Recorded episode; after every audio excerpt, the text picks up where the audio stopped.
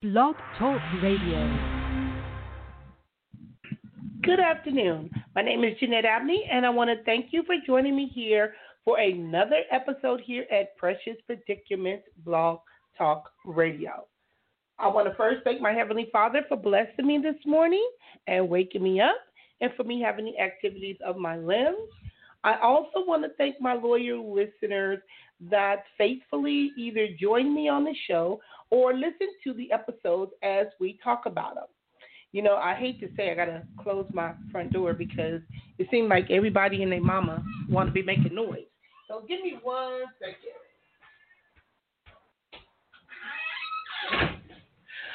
As I was doing my Facebook Live, I was listening to motorcycles running up and down the street and uh, go karts. I'm like, for real, for real, Lord, for real. But it's all good because you know what? That's another way of letting me know that people are living life.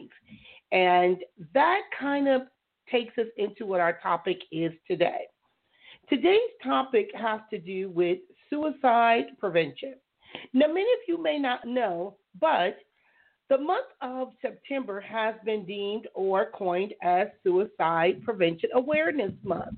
And that is when a lot of organizations basically promote different activities, different things within the community. Now, because of COVID, it's been kind of difficult for a lot of individuals to to do anything. And because many individuals are still staying at home many individuals um, life is a, what they call it the new normal. So we're doing things a little differently. So you know there are things that are being done perhaps on zoom individuals, I don't know if they were doing their suicide walk, but I want to say that suicide is basically one of those things that individuals really don't have an answer for. Now, I myself, I am a licensed marriage and family therapist. In addition to that, I'm also the owner of the Center for the Treatment of Addiction, which is an outpatient counseling center. There we do things that is focused around mental health, substance use, abuse, addictions.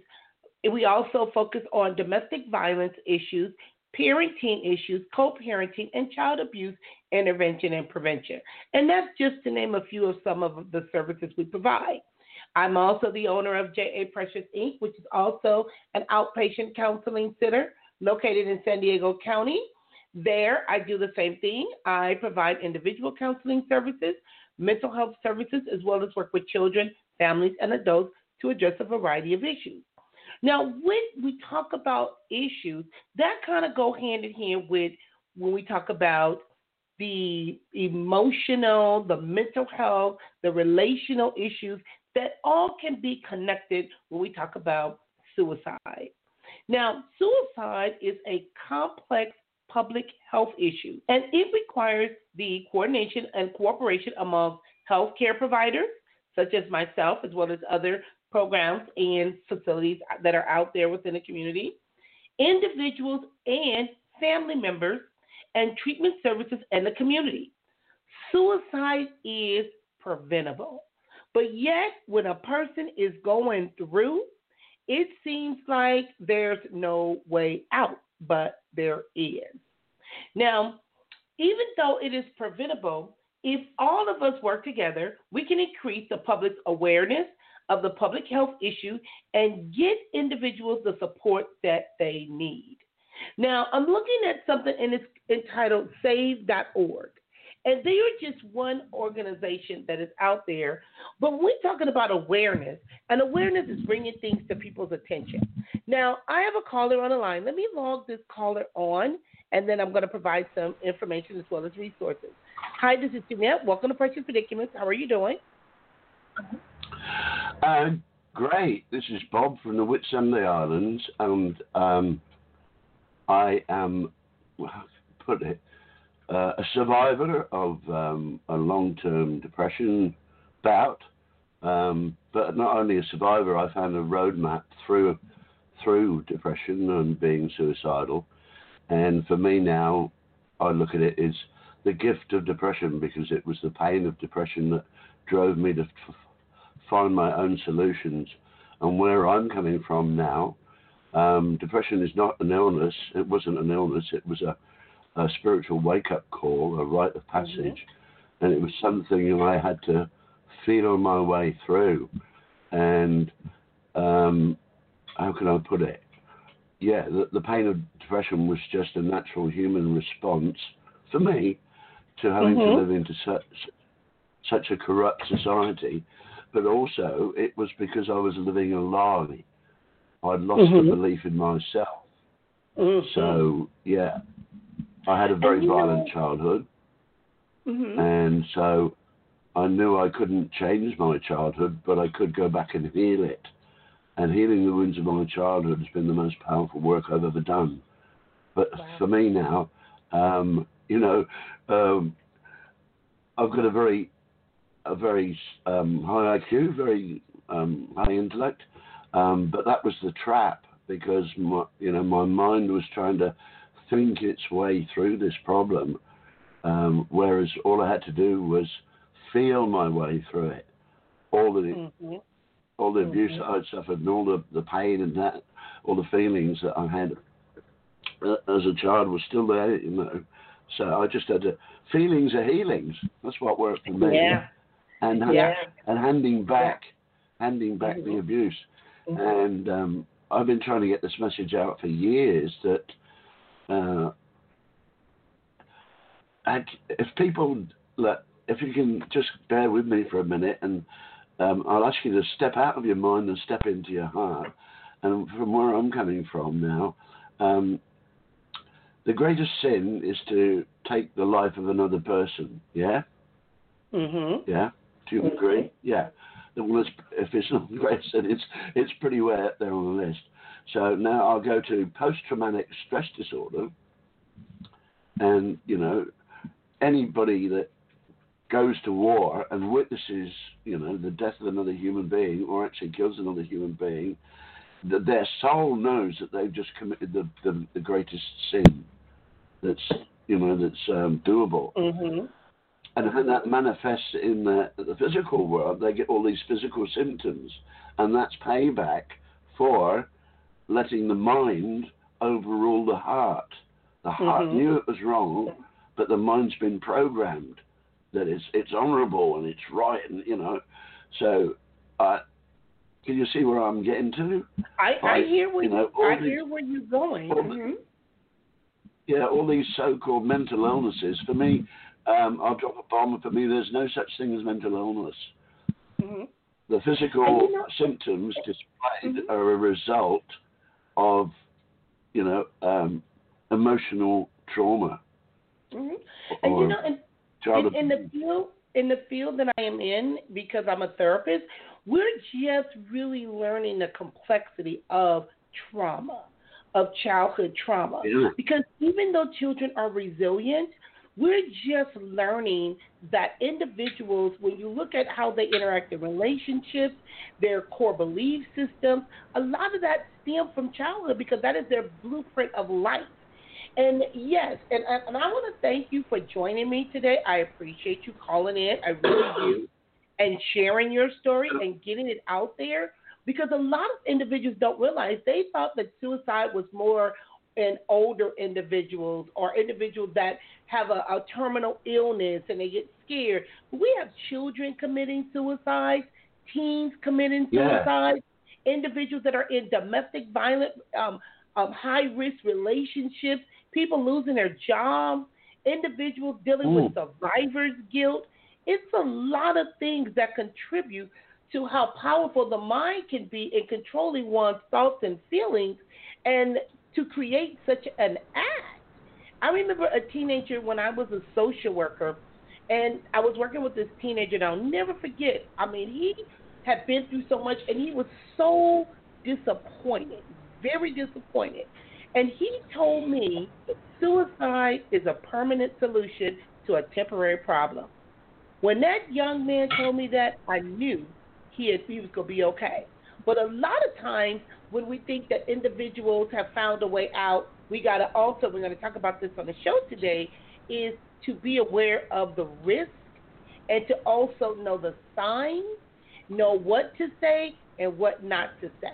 But I want to ask Yeah. you, could you share Can something? just share? Uh, what helped you get just- through that darkness that you was going through? Because some individuals have Yeah. the thought but don't act, and some people asked and didn't even just it was just out of the moment. So what helped you get through? Okay, this is this is how I I broke the multi generational cycle of abuse. Um, and thank God for John Bradshaw and his work on the inner child. Um, I got that to that stage in my own journey where um, I hated mum. I hated my mum. This is Mhm. in 1990, so I'm, I'm in my 40s doing my, you know, personal growth work. I hated mum because she was always beating me, but you've got to love your mum because you only got one mum, and it was that dichotomy that was tearing my soul apart. So I sat mm. down, sorry, and I wrote the letter to mum. Dear mum, your loving son Bob, I'm just writing to tell you how it felt for me as a child growing up in our family. And so I started it. I hated it when you uh, dangled me by my wrist and beat me with a carpet sweeper. I hate it when you hit me with a frying pan. I hated it when you, you know, and I just, I, I thought it was going to be two or three pages, but it ended up being about as thick as War and Peace. So I wrote it all. I wrote it all down. Wrote it all down. Got it on paper. Got to the end of my story, and then signed. The, the, this is just my story, Mum. Please tell me your story. Anyway, I'm in Australia. I was in England, and I posted it to her, and that was one of the hardest things I ever did. And Mhm. eventually, I got a, le- a letter back from Mum saying, "Oh, oh, Bob, you must think I'm the best mother in the whole world." But, and I wrote back and said, "Mum, this is not about blame. I need to hear your story." Mm-hmm. Because for me, as a child, going back, the messages I got from my parents, mum's always beaten me, therefore she does not love me, therefore I'm unlovable and it's all my fault. And the, the other message that I got was the world is a dangerous place. And then the message I got from dad, who was never around, he was always working, I hardly ever saw him, was dad never spends any time with me, therefore he does not love me, therefore Mhm. I'm unlovable and it's all my fault. So those are the messages that I've ingrained, you know, and became my su- subconscious guiding lights, if you like. Anyway, Wow. eventually I got a letter back from mum. She was born in Germany in 1924 between the wars. Her dad was an alcoholic and mum was a control freak. There was all Mhm. this, you know, she had a horrific childhood too. And then the light bulb went off. Mum was doing her best, but what she was Mhm. doing, she was she was dumping on me what got dumped on her. Mm-hmm. And so, with having heard her story, I could move through the anger and hate back to love. And then a couple of days later, I found her in England and she was back in hospital with a second bout of bowel cancer, about Mm-hmm. 30 years apart. And that was the first time we spoke as mother and son, as two adults. And, Wow. you know, and the following day she died. And I Wow. thought, well, what a beautiful closure. And I'm walking around now like somebody's taken an elephant off my shoulders. Mm-hmm. Feeling really light, you know. But there's still a niggle. I still got a niggle in this shoulder here. Who is that? What's that? Right, Dad, you bastard. So, Well, so well, see, the thing, the thing is, I wrote a letter to Dad. hmm you was able And to release in that, that way- pain. You you was Yeah, able well, if you to don't hand it back, you pass it on, hey?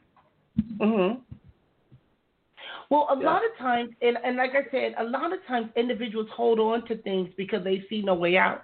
As you're sharing your story, I'm looking around where I'm at, and I'm at my childhood home where I grew up. And um, like I said, I am a therapist, but my family had a history of suicidal behaviors, suicidal thoughts, depression, alcoholism, drug addiction, and a lot of times that do play a role.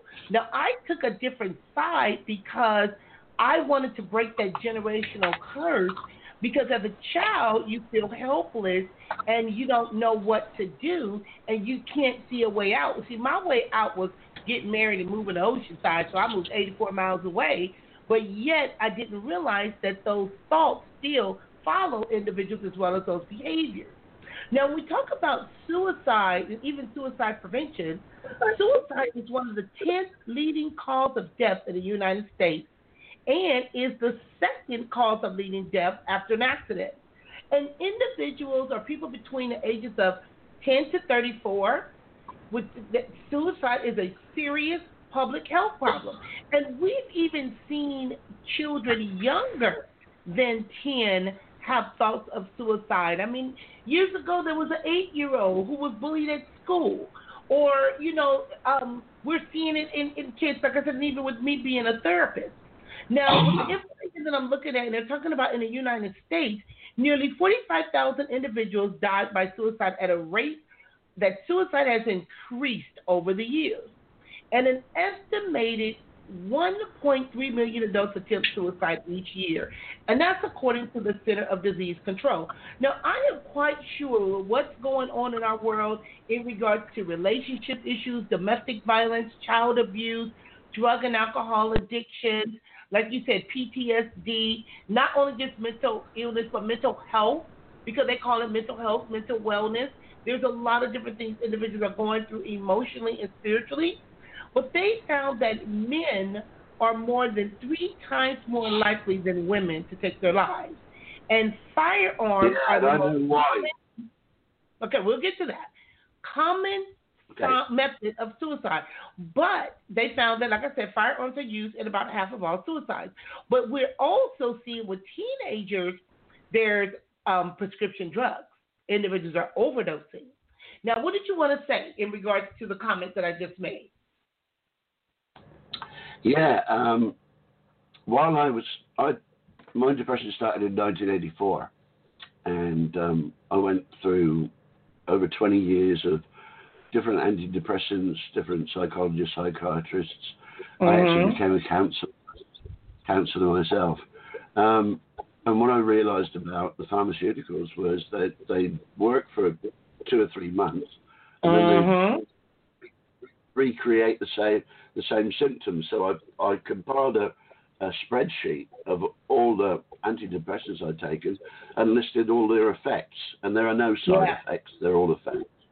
Mhm. And they've all got one common den- denominator. They all yes, can they produce suicidal thoughts, anxiety, Uh-huh. and depression. And I thought, well, this is a no-brainer. You know, these guys don't want cures; they want customers. Yep. And from and I've still researched this. I'm writing a book on it actually.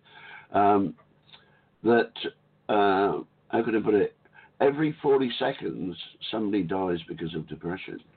Mhm. And if you look at global incidence of suicide, the rate of incident, you know, it's it's almost an exponential curve. But then if you look at the sales of antidepressants, the curves Yeah. nearly match. yes, it is. Yeah. So there's a good message. and you know what? You and know, a it's- lot of it's- individuals killing people. They don't realize that I tell individuals appeal is not going to solve your problem. Now, I do know that in some cases medications may help if the person has a chemical imbalance. So I tell individuals to educate and advocate, meaning educate yourself, share, journal, advocate for yourself. Don't just pop a pill and think that things is going to be okay. And a lot of parents, because like I said, being a therapist, I get phone calls and I always get calls from parents about where my child is depressed and having anxiety. I'm like, okay, so they're depression, they're depressed and they're having anxiety. What's going on?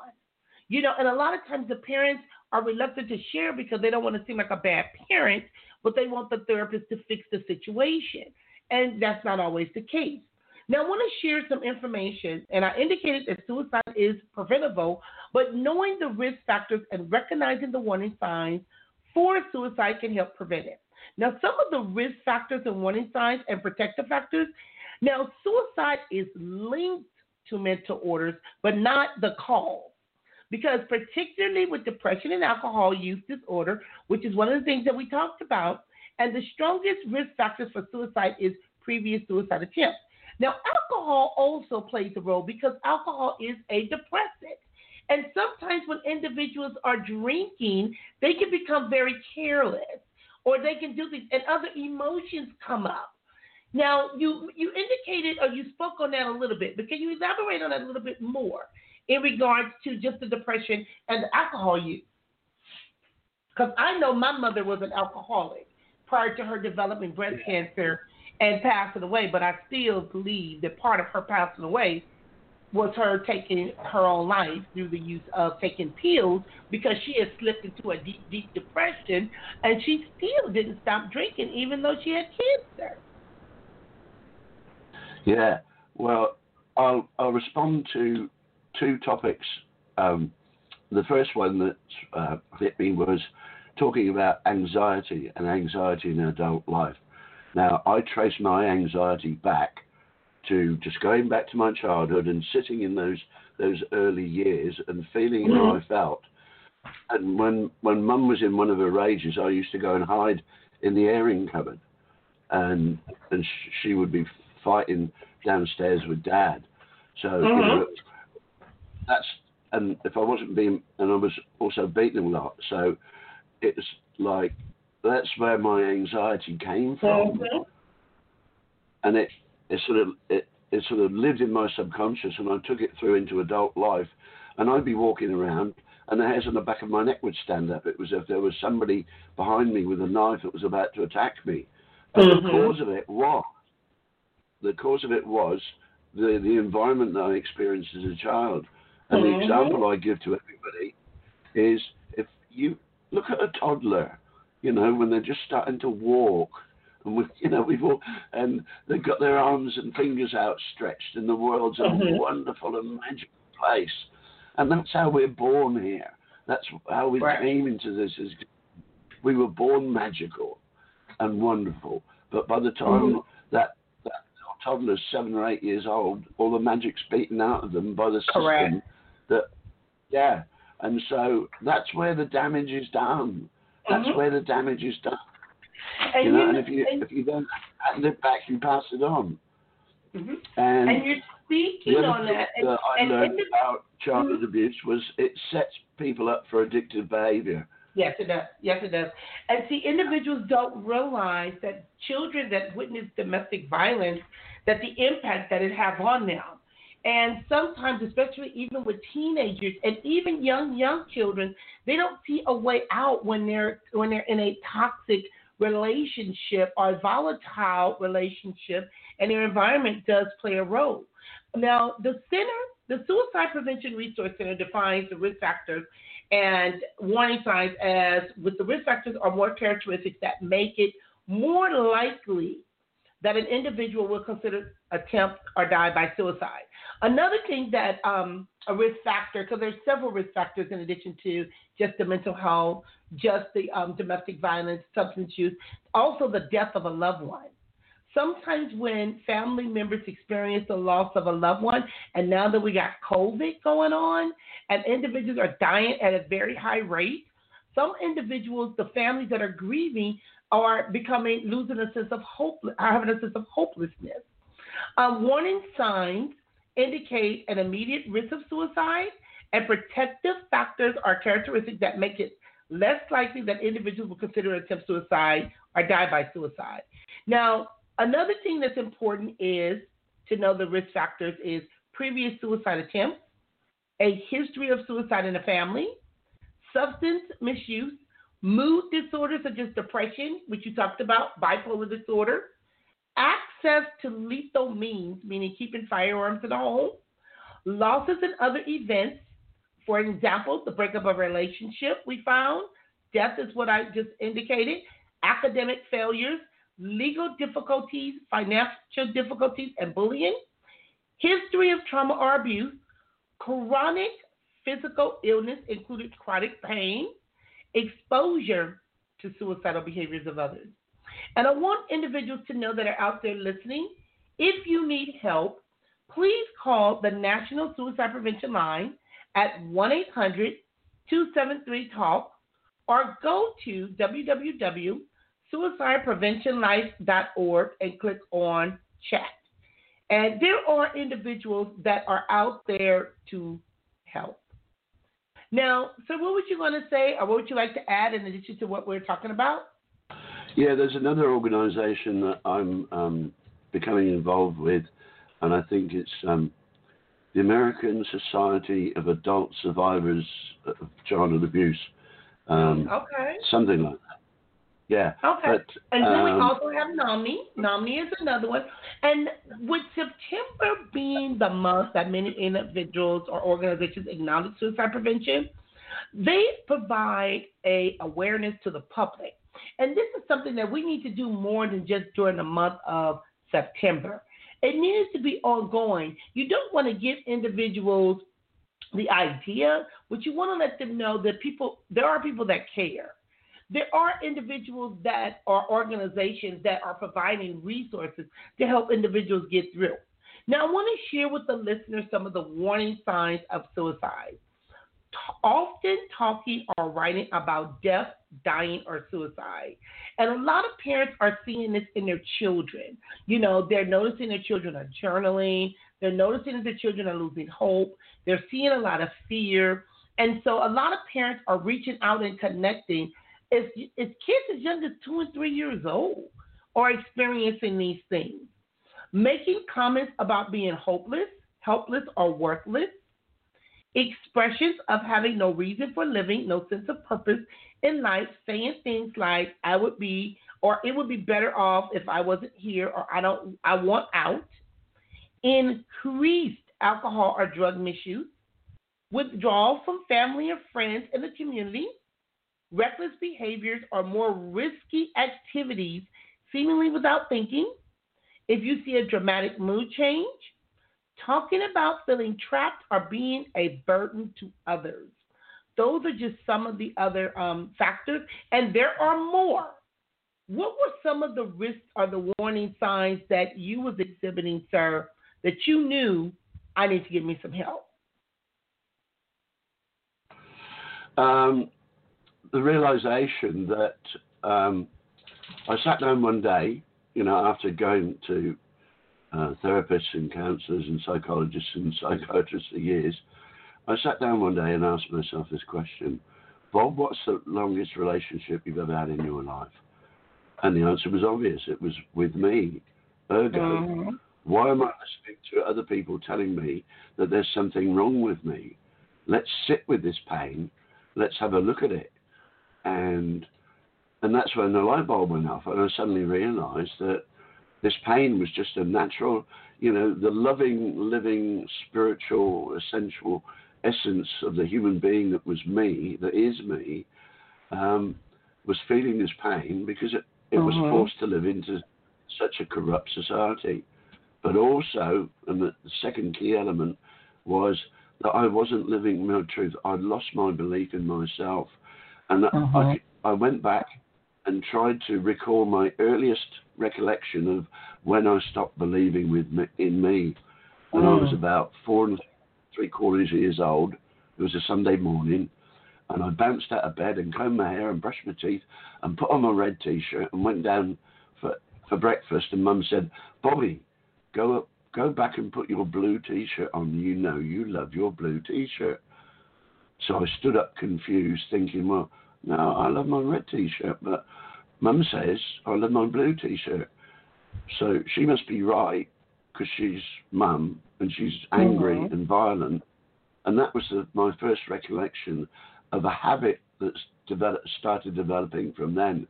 I started to believe what other people said about me. And so Mm. once I made that realization, I went back, and this is all part of healing the wounds of childhood, and re-established my belief in myself. I spent the first 40 years of my life chopping off pieces of me to fit into Mhm. this society. And I spent the last, well, I'm 68 now and going great. Um, Mhm. but I spent the last 28 years going back, gathering up all those pieces of me that I chopped off, because I now know that all of me is okay. I'm all right as I am. And as far as addictions go, I'm still working on a couple, a couple of addictions, but the addictions uh, just come from that message I got as a child. I was born cesarean, and Mum never forgave me for the scar on her belly, and she often Mm. said things to me like, "If it if it wasn't for you, I could be out having fun." And so, Wow. it's You know, like, you, I- it, it's interesting I you said that. I, I I still do that to my daughter. Wow. I, I tell her Yeah, that because of my weight. I said if it wasn't for you, I have a flat belly. If it wasn't for you, wow. Okay. And your But- mom would tell you that was- a scar. Wow. it, it was that message. So for me, the root the root cause of all addictions is I still not do not love myself enough. At some level, I know I am killing me, which is Mhm. what Mum wanted me to do. She didn't want me to be there. Mhm. So that's the root cause for me for addictions. I do not love myself enough. Mhm. st- still. Um, you know, um, this journey I'm on, it, is a journey, but I'm 68, Mhm. um, and I'm totally content with me. And if anybody wants to contact and talk about this, uh, my name is Bob Eden, E D E N, and you can find me on Facebook. Uh, I'm, I'm writing a little book called uh, The Gift of Depression, my little scrapbook. Um, because since I reclaimed my authentic self, and how can I put it? I have a, a higher connection to creation, to source. Uh, I don't own a pair of shoes. Um, I haven't had a te- television or TV since Mhm. 1995. I drink rainwater. I still go dancing naked in the rain. You know, it's like Mhm. wow. Yeah, there is there is life beyond depression. And when I was There running is. through, There is. um, and you know what, Bob? Bob, I'm going to ask you to do something. If you found me Yeah. on Facebook, I want you to tag me or inbox me your information so I can post it on my link so that individuals can read or find you. Because we talk about depression, depression is no joke. And it is It's something that individuals battle with in silence because a lot of individuals are ashamed and don't want to tell anyone what they're feeling. And I always tell them your feeling is not a fact. And you know, and like I said, as a therapist, I do my best to share information, provide resources to try to help individuals get through. So if you, like I said, I don't know if you found me on Facebook in regards to the link, but you can find me at on Facebook by under Jeanette Brooks slash Abney, and send me your information I just because I that. do want to share it. J E A N J E A N E T T E, and then Yeah. Brooks B R O O K S hyphen Abney A B as in boy N E Y. And inbox me I'll look you up, and you can look me up too. Uh, Bob Okay, Eden. I will. It's I just wrote that down because I like that. The gift of depression by basically taking what you got and working through it. I tell individuals you may not get over something, but you can get through it. I mean, like I said, as a therapist, I've known firefighters to jump off bridges. My son was just talking about one of his friends just recently that they found him on, well, he was walking on the freeway and got hit by a semi truck and then by another vehicle. I mean, we're losing people of all ages in regards to the way they're feeling and giving up. Now, if you see or you think that someone is considering suicide, listen. And again, listen. And take their concerns seriously. Don't be afraid to ask questions about their plans and let them know you care. You don't want to interrogate them, but you want to let them know that you care and that they're not alone. And encourage them Well, to seek help. Don't demand or give them ultimatums or things of that nature, but encourage them to seek help immediately from a knowledgeable professional. Don't leave them alone. So don't tell them, well, if you go do it, do it. I got some insurance. You know, be careful with what you say. The CDC Yeah, gives five tips on what you can do if you're concerned about a friend or a loved one. One is ask someone you are worried about if they're thinking about suicide. And while individuals may be hesitant to ask, research shows that this is helpful because then they'll know someone else is noticing. Try to keep them safe. Reduce access to lethal means for those at risk and be there with them. Listen to what they need. You may not be able to give it to them, but at least listen to them or help them find the resources. Help them connect with ongoing support and stay connected by follow up to see how they're doing. And I find that interesting, Bob, because just yesterday I was on, um, not yesterday, but it was Friday night. I was on Facebook and there was a guy, and I'm to say his name is Larry. And I was looking at his Facebook post and it kind of looked like, okay, this is a problem. And I thought it was a friend of mine that I have been knowing for over 27 years. So I told him, I said, well, I'm to give you a call in the morning. So as I kept reading his post and I was responding back and forth, back and forth, I realized I need to give my friend a call now. So I called my friend at midnight. He was like, Good morning. I said, So what's going on? I see you posted some things. So I know your father in law passed away recently, and, you know, our friend passed away in April. So I'm just checking up on you. He said, I didn't post nothing on Facebook. The whole time I thought it was him, it was another person. But like I told my daughter, when I told this other man I was going to call you, I had to follow through. And I did that. I called him not that day, but the following day on Messenger because he was like, Thank you for caring. Thank you for reaching out. I'm talking to a total stranger, not realizing at first that this was not the man who I thought it was. But just the mere fact that I cared changed his perspective, his perspective on things. But I did follow through by calling him like I said I was. Because, and I heard my pastor preaching about this the other day on Facebook. Sometimes people need to hear your voice. They don't want a text message. They don't want to. They want to hear your voice. Any comments in regards to that, Bob? Yeah, with my own support groups that I um, used to run, um, and as a counsellor, I suppose, um, and I went to, I got my degree in counselling through the, the hard school of life. But the most powerful healing tool that I had in my toolbox was simply to sit with that person mm-hmm.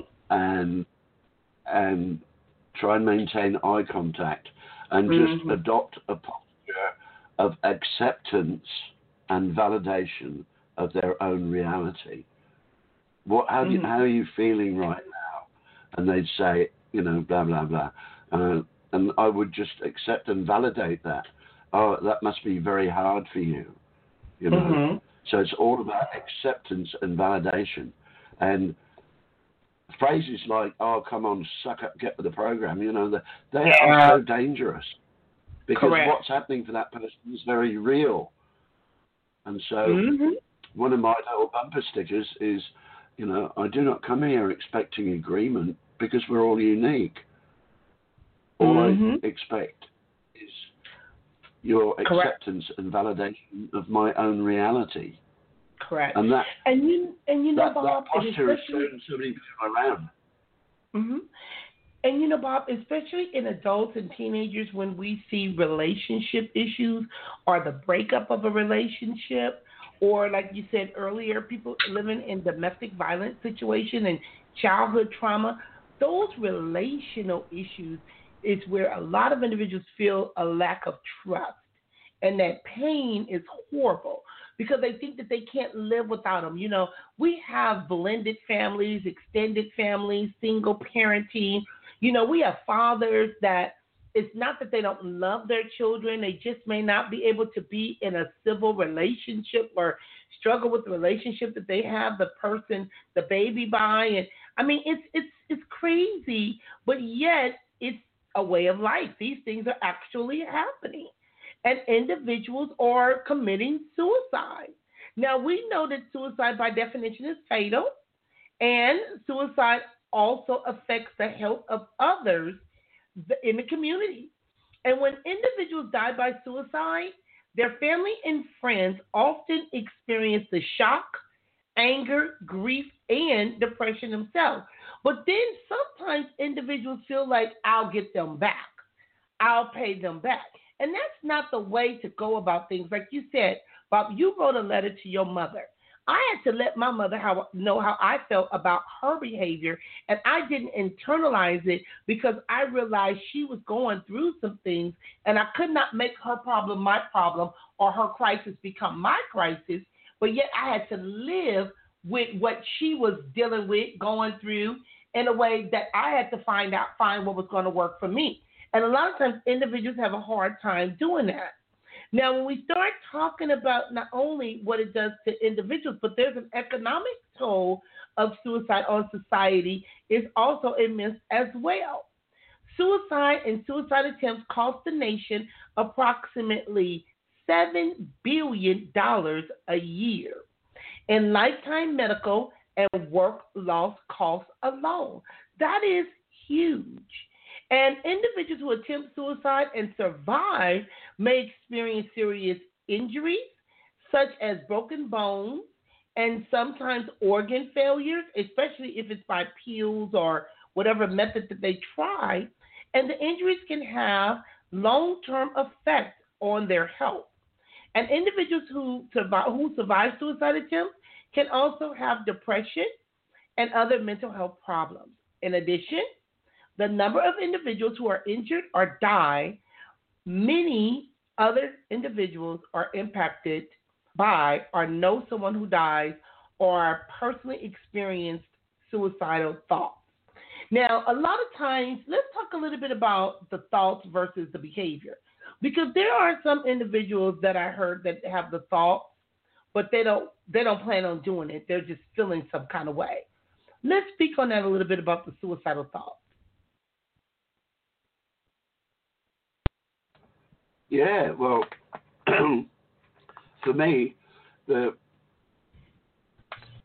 how can I put it? It was, it was, my mind was just working, trying to, you know, think it, think my way through depression, and that's mm-hmm. when I mm-hmm. realised that, you know, um, the greater the intellect, the, the greater the, the more complicated the answer that just begat another question. And it wasn't until I learned how to silence my mind mm-hmm. that I could finally start listening to my heart. And it mm. was my heart that guided me through the rite of passage that is depression.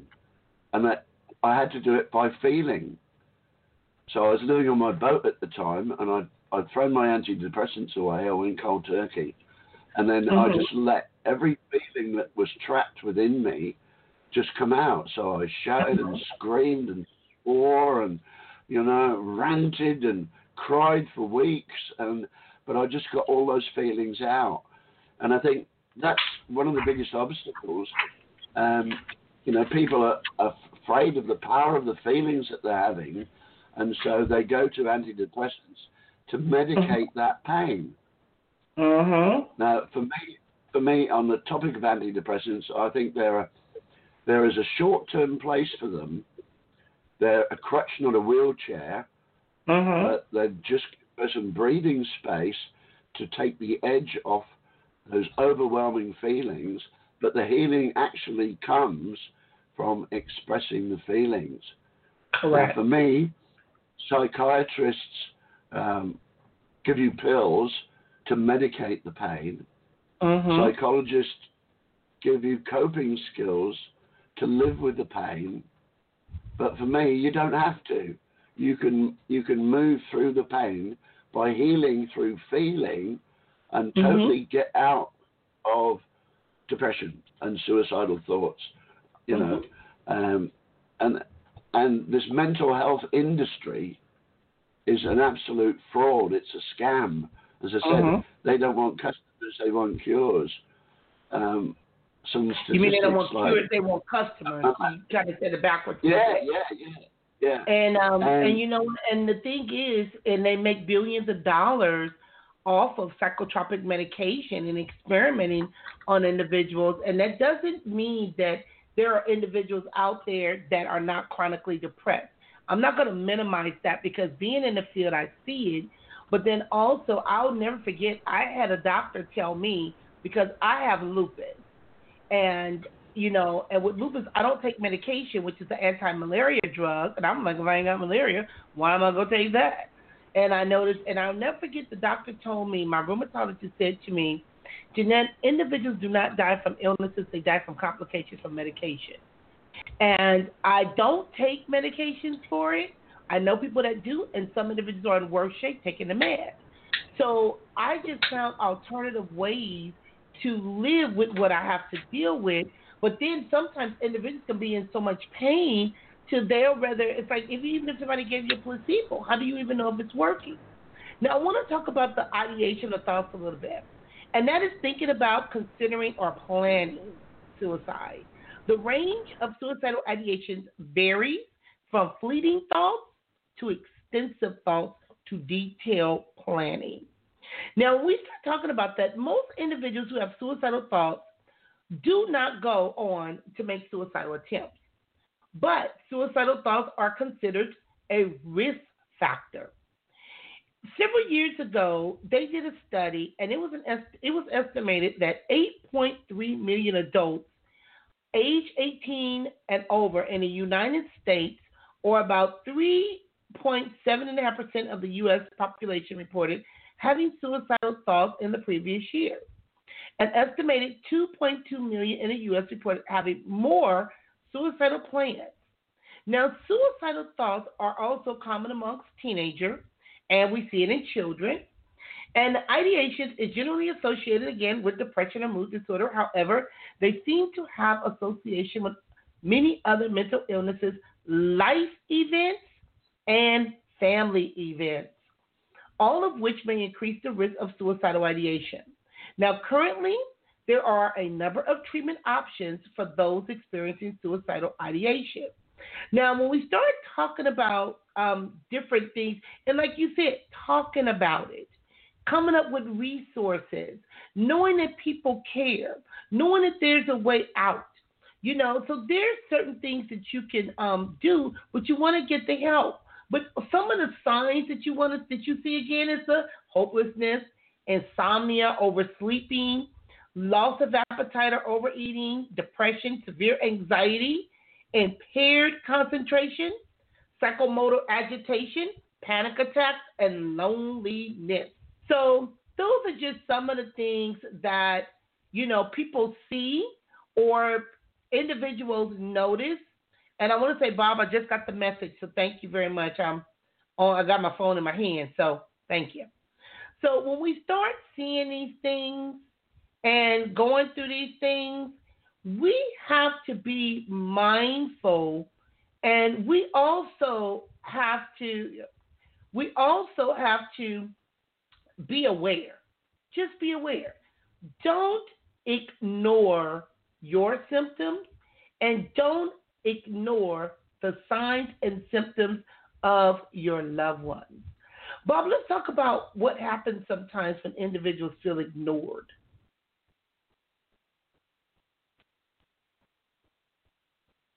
Bob, you still there? Yeah, sorry, I had my microphone muted. Um, no problem. Let's yeah. talk about some of the things that happen when we ignore the signs and the symptoms of individuals because that can't happen because we'll think, oh, this is just so and so, they'll get over it. Or you know what, they do this all the time. I'm not gonna worry about it. And then something happened and now we got a problem. Yeah, well being ignored is like being abandoned and, you know, as a child, being abandoned by your parents is one of the most traumatic experiences that a child can go through. Because I remember when I was about four years old, I lost contact with my mum in the supermarket, and I was absolutely terrified. I was absolutely terrified. Mm-hmm. You know, so being ignored is just adding. If you if you're ignoring somebody that's you know in a bad way, then that's just adding adding to their pain, adding to their trauma that they're going through. Mm-hmm. Um, yeah, and and as a sufferer, by ignoring the pain you're feeling, it's like your heart is going to keep slapping you until you awake, uh, wake up and start listening to it. Mm-hmm. You're going to stop listening to the mind and stop living the program. You know, this is how you're supposed to live You, you, know, you need to start living how you want to live. Mm-hmm. Live what's in your heart. Live your dream. I've got Mhm. the phrase that uh, whatever is not nurturing for me, I simply call the beast, and I no longer feed Wow. the beast. Mhm. So in my life, if there's anything approaching me that's not nurturing for me, well, I don't go there. You know, Mhm. I don't go there. You know, jobs, relationships, and most people end up in dysfunctional adult relationships that just mirror the environment of their childhood. How Wow, many women have you said, "I think I married Mhm. my dad"? Mm-hmm. Or, men- yeah, yeah. That is true. This, this and you one- know what? And a lot this- of times people don't realize that that they do mirror and they repeat this because that that's what they're familiar with. That's what they know. And that's the sad part about it is they and that's why it's so complicated and such a complex issue because individuals find it difficult to break a generational curse that that's all they know. yeah, and well, wanna it's home back- to them. It?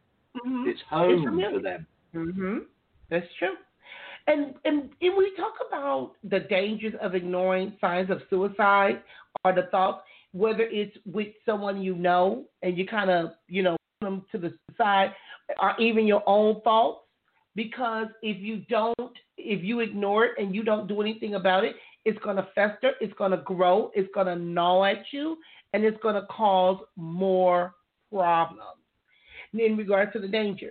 Now, I'm looking at some information, and this is coming from relevantmagazine.com, and it indicates that as a young adult with suicidal thoughts, and the young and the adult can be in danger. And that is because many individuals have been there, especially as a young adult, because most young adults are going through this transition in life. You know, they're still trying to figure out who they are. They still trying to, you know, their their age, the stage, the development. Their mind is not fully developed until they're 25. You know, so now people are telling them that they're adults. They they got all these responsibilities on them that individuals weren't even prepared for because they did not prepare them for it. And then boom, we got a truck. We got a problem because no one is immune. There is a stereotype of someone who will commit suicide, and they call them weak. That they're not weak. They're not irrational. They're not ill. They're not uneducated. They're not impoverished. None of those are true. Those are myths. So when we start talking about what they're going through, it is real. So what you want to do is you want to watch for little things that you may see or hear. And while many um, suicides are preceded by what they call a call for help, comments, you want to make sure you pay attention. You also want to be aware of uncharacteristic moodiness. One of the main contributors of suicidal tendency is the onslaught of depression because we keep bringing up this depression, the feeling down, feeling hopeless, feeling worthless. So when you start hearing those things, that's a problem. But on the flip side is the aggression. Um, you unusual bouts of rage, uncontrolled anger, and attacks on others are also red flags. Often these outbursts are cries for attention for help, but regrettably, they seldom accomplish the intended result of the offender. So not only do we want to look for the depression, we want to look for the aggression, we want to look for the abuse. With the abuse, a person who usually doesn't partake of alcohol or drugs or prescription medication or uses them sparingly, if you notice that they're looking for it more as a way of escape, that's a problem. Withdrawal, if you see individuals that normally, you know, they're bubbly, participating in things, all of a sudden they're isolating themselves, it's a problem. Tragedy, as we indicated earlier, the loss of a loved one, family member, close friendship or relationship. Sometimes that could be overwhelming for some, but not all. But like I said, those are some of the things we need to look out for. Don't ignore it. Be a listening ear. And if you are the one experiencing these things, go get somebody to talk to. And again, I want to put out the information for the National Suicide Prevention Lifeline number 1 800 273 8255 is free. It's confidential. You can also text because most individuals are into texting. Connect to 741741. Bob, anything else you want to share as we're talking about this subject? Yeah, I've come to the conclusion that I am the only expert on my life. Mm-hmm. Yeah, and it's it's doing the work. You know, heal yourself, heal the planet. You know, Mm-hmm. everybody's carrying wounds with them, um, and the majority of people are just trying to live with the wounds. Well, you know, just go back and heal the wounds, and you don't have to to carry them. If you don't hand it back, you pass it on. And Mhm. I'm just a simple bloke, and if I can find my way through, um, you know, over 20 years of feeling suicidal, then everybody can. Just don't believe that there's no such thing as mental illness. Here's a Mhm. statistic for you, Jeanette. Um, the American population accounts for about 5% of the world's population, and Mhm. yet they consume over 90% of the world's pharmaceuticals, most of which are antidepressants. Mm-hmm. So, you know, America, you know, I'm not being judgmental, these are facts. America is a pill popping society. Mm-hmm. Natural remedies, you know, is, here's a remedy for that I've found that works, and it probably worked for your lupus thing. Um, Jim Humble's MMS. I've always got some of that in my cupboard because it fixes Mhm. everything that Western medicine can't. You know? Mhm. But please I feel take free, colloidal silver. anybody to uh, contact Yep. Mhm. Yeah, yeah. But please feel free, anybody that wants to chat about this, because there is a way through, and Mhm. and you know humanity is waking up, and I see depression as a and the increase in depression as a good Mhm. sign because the more people that actually suffer the pain of depression, then the more people are going to come to the same realization that I have, and soon Mhm. those numbers will reach the tipping point, and that will be the total end of, you know, suffering in that arena for humanity. Mm-hmm. See, my thing, good- with, like I said, with pills is when you're taking a pill for this, a pill for that, a pill for this, a pill for that, you got all these big old pills. My auntie used to call them her I don't give a damn pill. And see, like I said, I come from a family of pill poppers, so I kind of don't care for the pill thing. Now, I got someone calling in. Let me log them in. They called like two minutes left in the show. But hi, this is Jeanette. Welcome to Precious Predicaments, number in six eight. What would you like to add to the show? As we're talking about Hey, suicide. Jeanette. this- Hey, can you hear me? Yes, I can. Hey, how you doing today? How you doing? Good. I hope you're doing good. I'm doing well. Um, and what do you want to add to the show? I know we got like two minutes left on the show. You called towards the end of the show, but what would you like to add as we're talking about suicide prevention? Yeah, I've been in those situations where where where you felt like taking. I felt like taking my own life. I've been in those situations before, and I've come really close to doing it. But I think that the part of me that was really wanting attention got that attention because I was able to to to to to to let somebody outside of myself know that there was something wrong, and they were able to they were able to understand that there wasn't some there was something wrong, something was amiss. So there was interve- there was intervention involved Mm-hmm. because because I was able to communicate, even though I didn't know that I was communicating outside of myself. I I felt like there was a hopeless helpless situation but there Mm-hmm. are people there are there was people outside that were that were uh able to to to recognize something and so there was intervention and that's that intervention is exactly what I needed because I'm here Mhm. today to talk about it Mm-hmm. so I just want to say that great. when when when when when you're in a situation where you feel hopeless, there's there's always hope.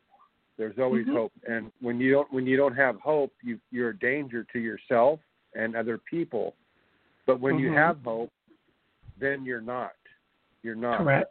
because because you have under you have understanding about something that you didn't have before and thank god that the intervention was there because God loves you. Mhm. Well, I know we got 27 seconds left on the show. I want to give the listeners some information as we're talking about this, and this talks about suicide prevention tips.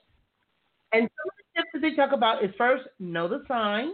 Some of the things we talked about. Don't discount your feelings or the other person's feelings. We talked about that too. We also got to look at look at suicide as a cry for help because when a person attempts suicide, this isn't necessarily a sign that they want to die. Instead, it's an indicator that there is a great that they're in great emotional pain. But don't we don't know how to deal with the pain, nor do they. And suicide has started to look like their only option to escape their situation. So we want to let them know that there are other options available. Be a good listener and encourage the individual to get help for their whatever it is they're going through. If it's a relational issue, if it's a mental health issue, if it's a psychological, whatever it is, encourage them. Don't give them ultimatums. Don't give them long le- lectures, but use encouragement. Also, don't be afraid to ask about their suicidal feelings. Let them tell you what's going on. And if they are in danger, please don't leave them alone. And encourage the individual to seek mental health professional and also know that secrets can kill. So whether it's child abuse, whether it's emotional abuse, spiritual abuse, whatever it is, secrets can kill. And one of the things I've learned as a therapist from working with individuals that experience trauma is they learn to give people their secrets back. They learn to let it go so that they can start their healing process because hope is available. Bob, I want to thank you for calling in. Way busy. It sounds like that's you. I'm not sure, but it sounds like it. I want to thank you for calling in. I haven't heard from you in a while. And I want to thank you for joining us here at Precious Predicaments Blog Talk Radio. Now, tomorrow's show, I kind of really still don't know what I want to talk about. So I guess whatever was placed on my heart, we'll talk about it. So, again, you can join me tomorrow at Precious Predicaments Blog Talk Radio at 11.30 a.m. I kind of want to talk about more fellowship because of the churches are starting to open back up and individuals are still kind of hesitant of whether to go or not go. But yet, when we talk about fellowship, how can we fellowship amongst one another? Because some individuals have taken on this, I'm a Zoom member, but we do want to make sure that we're still praising and worshiping Him and trusting and believing in God because we see we can't trust and believe in other people. So, again, thank you for joining us here at Precious Predicaments Blog Talk Radio. And until tomorrow or next week topic, remember you got this. And thank you, Bob. And I'll go over the information that you sent me. I appreciate you. Mm, bye bye.